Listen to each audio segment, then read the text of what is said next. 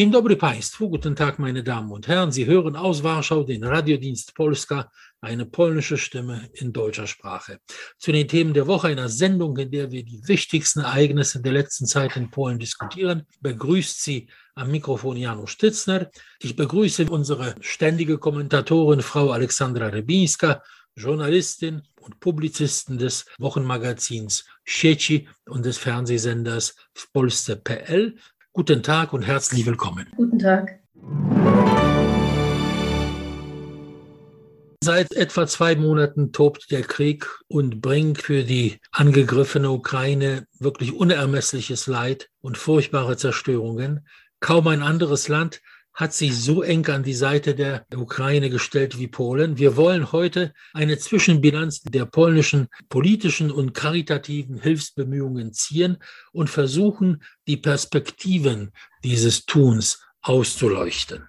Außerdem gilt es, einen Blick von Warschau nach Budapest zu werfen. Viktor Orbans Haltung zum Ukraine-Krieg hat einen tiefen Schatten auf das traditionell sehr gute polnisch-ungarische Verhältnis geworfen. Zum Schluss wollen wir wieder einmal in Richtung Deutschland schauen und versuchen, die Frage zu beantworten, wie es wirklich um die von Kanzler Scholz verkündete radikale Zeitenwende steht. Polens Regierung gilt in der EU als die eifrigste Verfechterin einer bedingungslosen Solidarität mit der Ukraine ob Flugverbotszone, Friedensmission der NATO in der Ukraine, Übergabe von MiG-Kampfflugzeugen, der erste Besuch von EU-Politikern in Kiew mit Ministerpräsident Morawiecki und dem stellvertretenden Ministerpräsident Jarosław Kaczynski, die Forderung nach einem rigorosen Erdöl- und Gas-Einkaufsembargo in Russland. Polen stellt immer die weitestgehenden Forderungen und Ministerpräsident Morawiecki scheute auch nicht den französischen Staatspräsident Emmanuel Macron direkt wegen seiner nicht enden wollenden Telefonate mit Wladimir Putin anzugreifen. Würden sie auch mit Hitler, Stalin oder Pol Pot telefonieren, fragte er. Woher kommt diese Haltung? Zunächst einmal daher, weil Polen eine gemeinsame Grenze mit Russland hat. Die hat weder Deutschland noch Frankreich. Deshalb ist das Schicksal der Ukraine uns nicht einerlei, denn es hängt mit unserem eigenen zusammen. Das heißt, entweder wir schaffen es jetzt, Russland in die Knie zu zwingen, sei es nur mit wirtschaftlichen Sanktionen, sei es durch die Unterstützung der Ukraine, indem wir ihr Waffen liefern, und dann brauchen wir uns um unsere eigene Sicherheit nicht zu fürchten. Oder, naja, in zehn Jahren, 15 Jahren, vielleicht auch fünf Jahren kommt das Problem wieder. Russland wird Kräfte sammeln und wird wieder versuchen, sein Territorium zu erweitern, seinen imperialen Gedanken in die Tat umzusetzen. Und wer weiß, ich erinnere hier an die berühmte Rede des verstorbenen polnischen Präsidenten Lech Kaczynski 2008 in Tbilisi, der gesagt hat, äh, jetzt ist hier Georgien an der Reihe, danach kommt wahrscheinlich die Ukraine und irgendwann ist dann auch Zeit für mein Land, für Polen. Und das ist der zweite Grund. Wir haben ja eine reelle Chance, wirklich Russland zu schwächen. Wir sollten diese Chance ergreifen. Wenn wir sehen, was in der Ukraine passiert, welche Verbrechen sich Russland schuldig macht, sollten wir diese Chance ergreifen. Aus polnischer Sicht sollte das jedem ersichtlich sein. Viele Beobachter haben den Eindruck, dass die Staaten, die sich in der Hinhaltetaktik üben, Deutschland, Frankreich, Italien, Österreich, Ungarn, das, was Sie gesagt haben, diese Schwächung, sie soll gar nicht so weit gehen, denn sie wollen ja Russland als einen wichtigen Wirtschaftspartner haben, Lieferanten von Rohstoffen, Absatzmarkt und ein zerstörtes Russland ist kein potenter Partner. Und hier liegen diese Überlegungen auf der Hand. Und vielleicht ist es auch so, dass eine gewisse Angst vor faulen Kompromissen herrscht, dass diese Staaten die Ukraine versuchen könnten zu zwingen, auf Teufel komm heraus einen Waffenstillstand zu vereinbaren, vielleicht sogar einen Frieden zwingen könnten, die Ukraine ihre Gebietsverluste anzuerkennen. Ein Rumpfstaat Ukraine entsteht, zwar ist der Frieden wiederhergestellt, aber wie Sie gesagt haben, in fünf Jahren geht es wieder weiter so. Jedenfalls macht sich Polen mit seiner Haltung nicht äh, überall Freunde. Ja, im Falle von Emmanuel Macron muss man die Präsidentschaftskampagne ins Hintergrund betrachten. Macron war deswegen so empört, weil diese Bemerkung äh, von Premierminister Morawiecki zwei Tage vor der ersten Wahlrunde erfolgt ist und er das als Ingerenz in die Kampagne empfunden hat, weil er in der Kritik steht. Seine Rivalin Marine Le Pen hat ihn dafür verantwortlich gemacht, dass er Frankreich abhängig gemacht hat von Rohstoffimporten aus Russland. Deswegen kam ihm diese Bemerkung Morawiecki's nicht recht. Er hat völlig überzogen darauf reagiert. Naja, Fazit ist, Jarosław Kaczynski, Mateusz Morawiecki fahren als erste westliche Politiker nach Kiew. Emmanuel Macron und Olaf Scholz telefonieren mit Putin. Der österreichische Bundeskanzler fährt zu ihm. Das heißt, die einen sehen die Lösung in der maximalen Stärkung der Ukraine mit Waffen, mit Sanktionen. Die anderen glauben immer noch, auf Putin einreden zu können und hoffen, die Reste ihrer verhängnisvollen Ostpolitik so hinüber in die neue Zeit zu retten. Polen hat etwa zwei Millionen ukrainische Flüchtlinge aufgenommen. Die genaue Zahl schwankt, weil viele dazukommen, aber viele auch weiterfahren nach Westeuropa oder in die Ukraine zurückkehren. Der erste Ansturm ist überwunden. Wir gewöhnen uns langsam an sie. Man hört überall ukrainisch. Sie unterscheiden sich nicht zu so sehr von uns. Viele von ihnen kann man gar nicht auf der Straße erkennen als Flüchtlinge. Und äh, mir scheint es, dass bis jetzt das weitgehend konfliktlos verläuft, wenn auch nicht problemlos. Das liegt vor allem an der Sprache. Es ist relativ leicht für Ukrainer Polnisch zu lernen. Dass sie hier bereits Bekannte haben, Familie, Freunde, denn über die letzten sechs, sieben Jahre sind ganz viele Ukrainer nach Polen gekommen und die haben hier natürlich schon Netzwerk. Deswegen ist es ihnen einfach leichter, sich hier in Polen zurechtzufinden. Und das ist näher an die Heimat, nicht wahr? Näher an die Heimat. Viele warten darauf, dass sie zurückkehren können. So um die 8000 am Tag fahren wieder in die Ukraine zu. Kiew zum Beispiel ist inzwischen ein sicherer Ort und man kann eigentlich dorthin zurückkehren. Dagegen haben wir in den letzten Tagen sehr viele Flüchtlinge mit Bussen aus Mariupol, da wo im Augenblick Kriegshandlungen sind. Ja, und die Aufnahme ist hier herzlich oder wohlwollend jedenfalls. Auch die Tatsache, dass den Flüchtlingen eigentlich alle Rechte eingeräumt wurden, die wir haben. Sie müssen nur diese polnische Identifikationsnummer beantragen, PESEL. Und wenn sie die haben, dann haben sie offenen Zutritt zum Gesundheitswesen, zum Schulwesen, zum Arbeitsmarkt, zu den Sozialleistungen. Sie bekommen dieselben Sozialleistungen wie wir. Und das ist eine Öffnung, die Polen vorgemacht hat, die nicht viele andere Länder gewagt haben. Zudem ist die Arbeitslosigkeit in Polen niedrig bei fünf Prozent, die Zahl der offenen Stellen sehr groß. Arbeitgeber suchen nach Fahrern, Fabrikarbeitern, Monteuren, Bauarbeitern. Schulen brauchen Lehrer, Krankenhäuser, Krankenschwester und Ärzte. Der Arbeitsmarkt in Polen ist sehr aufnahmefähig. Auch das reduziert die Konflikte und die Befürchtungen der Polen angesichts dieser riesigen Welle. Und auch eine Tatsache, es sind ja überwiegend Frauen mit Kindern. Die Männer sind in der Ukraine geblieben, verteidigen das Land meistens oder schauen, versuchen die Wohnung, das Haus irgendwie zu schützen. Und diese Frauen werden arbeiten gehen, wenn ihre Kinder versorgt sind. Die Schulen sind noch einigermaßen in der Lage, die Kinder aufzunehmen. Das Problem könnte sein mit Kindergärten. Da sind auch in Polen die Plätze rar. Und diese Frauen möchten ja arbeiten, sind gewohnt zu arbeiten, ihr Geld zu verdienen. Und der Schlüsselpunkt wird sein, die Versorgung von den ukrainischen Kindern. Es gibt noch ein anderes Problem und das ist der Mangel an Wohnungen. Ja. Die Ukrainer sammeln sich in den Großstädten, weil sie fälschlicherweise der Überzeugung sind, dass die kleineren Städte in Polen keine Infrastruktur haben, dass sie schlecht versorgt sind, so wie das in der Ukraine ist. Dabei sind kleineren Städten das Arbeitsmöglichkeiten, Infrastruktur, Schulen und Kindergärten. Hier sind die Großstädte saturiert und es gibt keine Mietwohnungen mehr. Und das wird so langsam zum Problem. Ja, also das sind die Kernprobleme. Nichtsdestotrotz, bis jetzt gelingt es uns, sie aufzunehmen, ohne große Aufnahmelager zu schaffen. Sie sind integriert in die Bevölkerung, sie sind uns nahe. Das ist eine gute Voraussetzung, damit sie hier Wurzeln schlagen können, wenn sie möchten. Sie haben vier Tage lang das Geschehen um die Parlamentswahlen in Ungarn beobachtet. Diese Parlamentswahlen am 8. April. Sie endeten zum vierten Mal in Folge mit einem überwältigenden Sieg der Fidesz-Partei von Viktor Orban, was von den konservativen Teil der polnischen Öffentlichkeit mit großer Genugtuung aufgenommen wurde. Wir wollen uns jetzt nicht dem Wahlkampf in Ungarn widmen und den Gründen für den Wahlsieg Orbans und für die Niederlage der Opposition.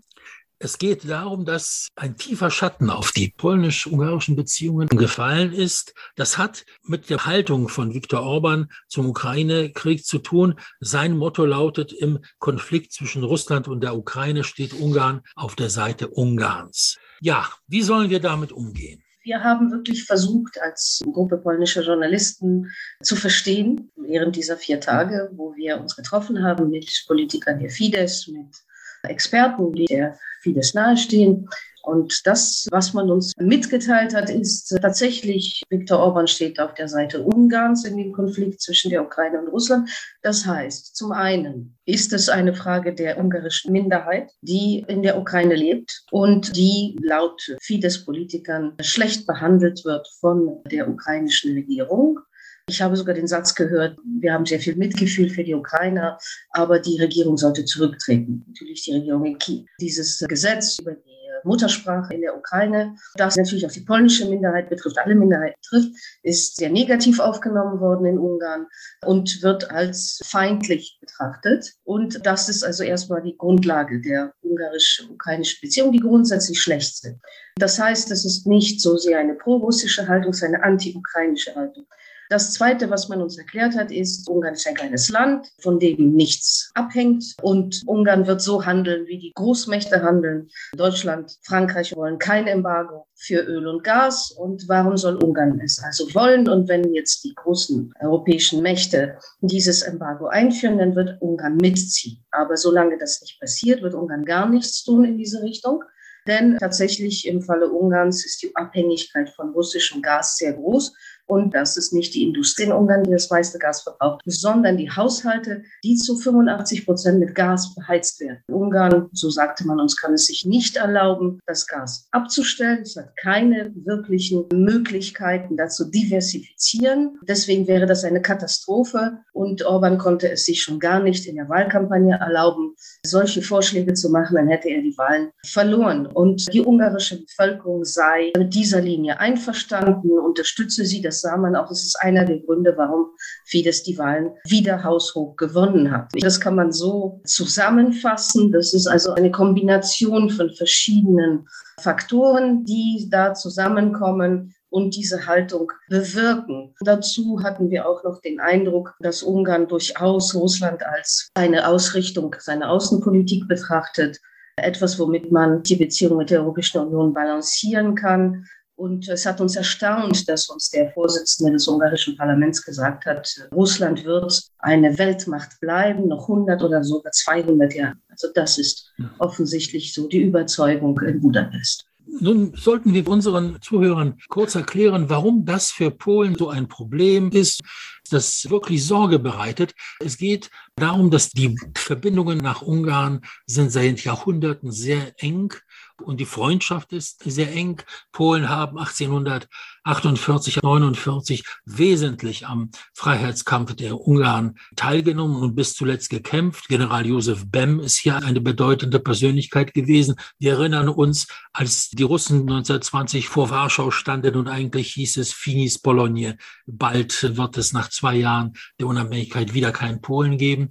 1920 schickten die Ungarn ihre gesamten Munitionsvorräte nach Polen und dank dieser gigantischen Lieferung konnte dieser Sieg unter anderem vor Warschau errungen werden. Deutschland, Tschechoslowakei haben ihre Grenzen geschlossen, wollten nicht helfen, hofften auf den Untergang Polens. Die Ungarn haben uns damals gewaltig geholfen. Und 1939 im Herbst die herzliche Aufnahme von Zehntausenden, wenn nicht Hunderttausenden polnischen Flüchtlingen aus dem vom Krieg schon verwüsteten Polen nach dem Überfall, dem deutschen und dem sowjetischen. Dort fanden sie Aufnahme, Schulen wurden gegründet, Unterkünfte. Die Ungarn sahen weg, obwohl der deutsche diplomatische Druck gigantisch war und ließen polnische Offiziere, polnische Soldaten in ziviler Kleidung über Rumänien, Jugoslawien nach Frankreich ziehen, damit sie sich der polnischen Armee anschließen können. Die riesige Woge der Solidarität mit Ungarn 1956 wegen des Ungarnaufstandes gegen die Sowjets. Die Hälfte der Lieferungen an Blutkonserven, an Verbandszeug, Medikamenten kam aus Polen damals. Und natürlich auch die Tatsache, dass Ungarn uns sehr tatkräftig unterstützt hat in diesem Konflikt mit der Europäischen Union, diesen völlig überzogenen Vorwürfen zur Rechtsstaatlichkeit Viktor Orban war eine ganz wichtige Figur, Bezugsperson für den konservativen Teil der polnischen Öffentlichkeit. Und jetzt so etwas. Glauben Sie, kann man das überwinden oder haben wir es mit einer tiefen Krise zu tun? Wie ist auch einzuschätzen die Zukunft der Visegrad-Zusammenarbeit? Polen, Tschechien, Ungarn und die Slowakei immer wieder zusammen, auch in der EU in vielen Fragen, in vielen Fragen auch auseinander, vor allem der Russlandpolitik. Aber Visegrad ist auf Eis gelegt, nachdem es ein Erfolgsmodell gewesen ist, viele Jahre lang. Kann man das noch überwinden? Also ich denke, Viktor Orban hat vor allen Dingen ein Problem. Er ist isoliert, allein in der Visegrad-Gruppe. Er wird jetzt sicherlich auch von der Europäischen Union zum Ziel genommen. Er muss sich also darum bemühen, Unterstützung zu haben für seinen bisherigen Partner. Das ist das Erste. Das Zweite ist, Polen spielt in einer etwas höheren Liga als Ungarn. Es ist schon richtig, dass Ungarn ein kleines Land ist, von dem nichts abhängt. Aber wir hier in Polen im Augenblick in diesem Krieg, der in der Ukraine stattfindet, wir kämpfen um unsere Position in Europa, um unsere Sicherheit, um die Sicherheit der gesamten Ostflanke. Das ist schwerwiegender als die Sorgen Viktor Orbans darum, wo er sein Gas herbekommt.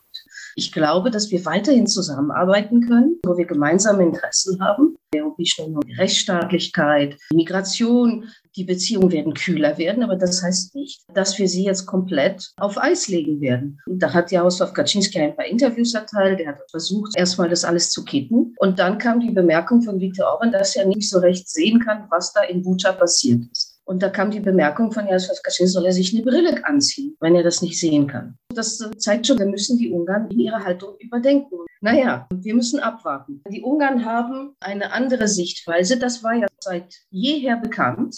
Das Problem mit Unterschieden in nationalen Interessen ist, dass sie wunderbar ignoriert werden können, solange sie nicht in der Praxis umgesetzt werden. Hm. Die Ungarn waren ja sehr erstaunt, dass wir da kamen mit unseren Fragen, weil sie wirklich der Überzeugung waren, weil es eine Freundschaft zwischen Polen und Ungarn gibt, muss uns alles gefallen, was Budapest tut. Und sie waren verwundert, dass uns etwas nicht gefällt. Und gesagt, ihr wusstet doch, was unsere Einstellung zu Russland ist. Wir gesagt, ja, aber jetzt wird sie in der Praxis getestet. Und leider in solchen Momenten wird dann schnell klar, dass das doch ein größeres Problem ist, als man anfangs gedacht hat. In der Theorie ist alles schön. So. Und ich hoffe weiterhin darauf, dass Ungarn sich doch eines Besseren ist. Wir müssen auch redlich bleiben. Ungarn nimmt ukrainische Flüchtlinge auf in demselben Maß wie Polen, bezogen auf die Zahl ihrer Bewohner. Über 600.000. Ja, und äh, Ungarn hat 10 Millionen Einwohner. Außerdem, sie tragen ja alle Sanktionen der Europäischen Union mit, aber sie wollen keine Erweiterung, wie Sie gesagt haben, auf Erdöl und Erdgas. Äh, sie verurteilen diese russische Aggression. Das heißt, es ist nicht so, dass sie völlig aus der Reihe ausscheren, aber es ist wahr, dass sie sich dem Lager der Hinhaltetaktiker angeschlossen haben. Und wenn wir schon beim Begriff Hinhaltetaktik sind, dann sollten wir uns Deutschland zuwenden. Ende Februar hat Bundeskanzler Olaf Scholz eine Zeitenwende im Bundestag verkündet hinsichtlich der Russlandpolitik, der Sanktionen, der Verteidigungspolitik. Alles sollte jetzt neu durchdacht und neu gemacht werden. Ja, sechs Wochen sind vergangen und von dem damaligen Elan ist nicht viel zu spüren.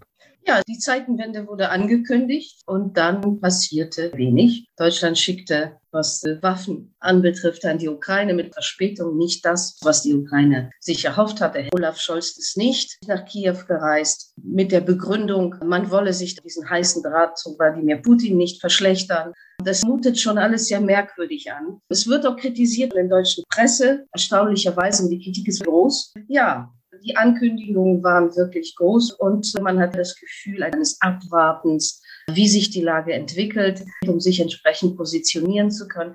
Es ist enttäuschend aus polnischer Sicht. Alle, die uns ständig empfohlen haben, denn diese Fraktion ist ja hier sehr groß. Ihr Chef ist Donald Tusk. Wir sollen uns unbedingt und bedingungslos auf Deutschland ausrichten. Deutschland soll das Fundament der polnischen Außen-, Sicherheits-, Wirtschafts- und Energiepolitik sein. Wenn wir das machen, was Deutschland macht, dann sind wir schon auf der richtigen Seite. Das erweist sich, wie Sie bereits gesagt haben, durchaus als verhängnisvolle Ratschläge.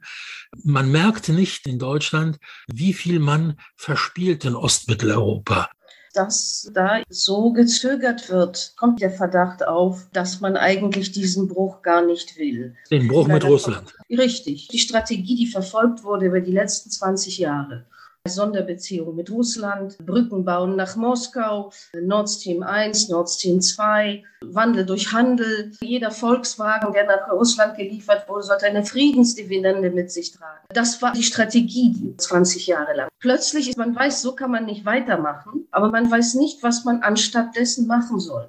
Und da Deutschland eine Führungsrolle in Europa unter anderem auf dieser Sonderbeziehung mit Russland gestützt hatte. Und natürlich will Deutschland seine Führungsrolle nicht verlieren. Und wenn man die nun nicht auf Russland stützen kann, unter anderem, dann womit soll man das jetzt ersetzen? Man driftet dahin, trifft Entscheidungen langsam, wenn es nun absolut nicht anders geht. Wenn der Druck von außen schon so stark ist, dass man einfach eine Entscheidung treffen muss, dann trifft man sie.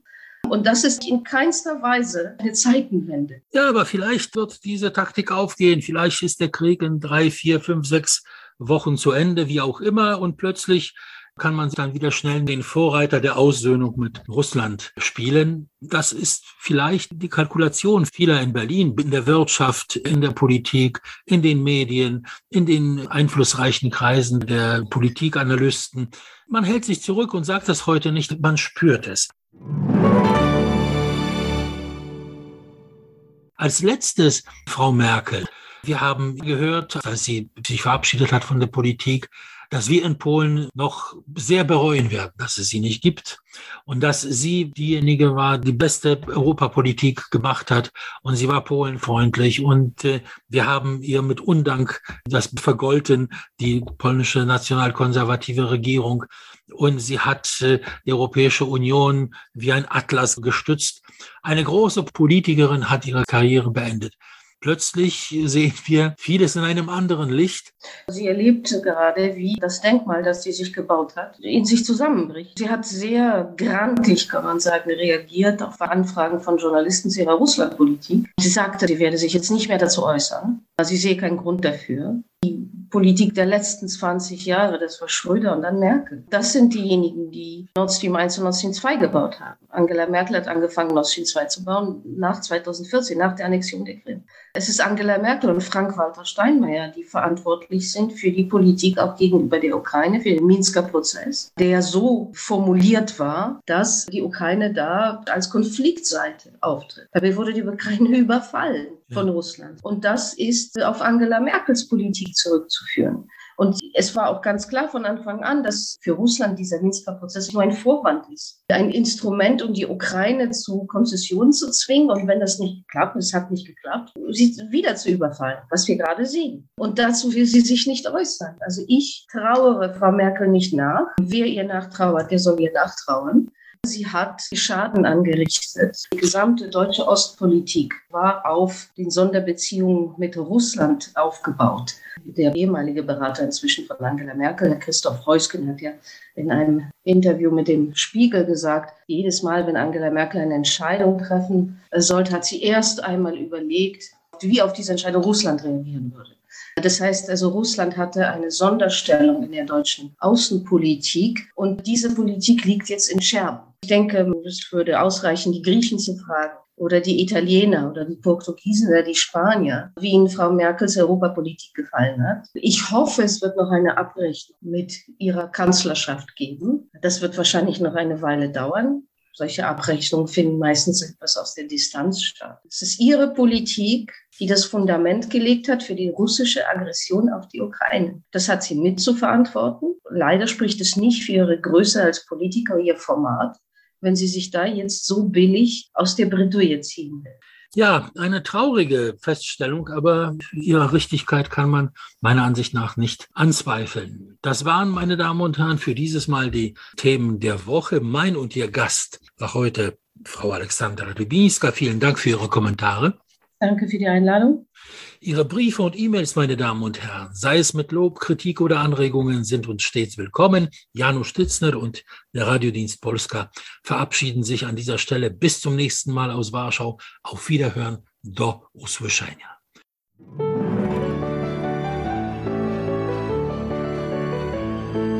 Radiodienst Polska aus Polen über Polen.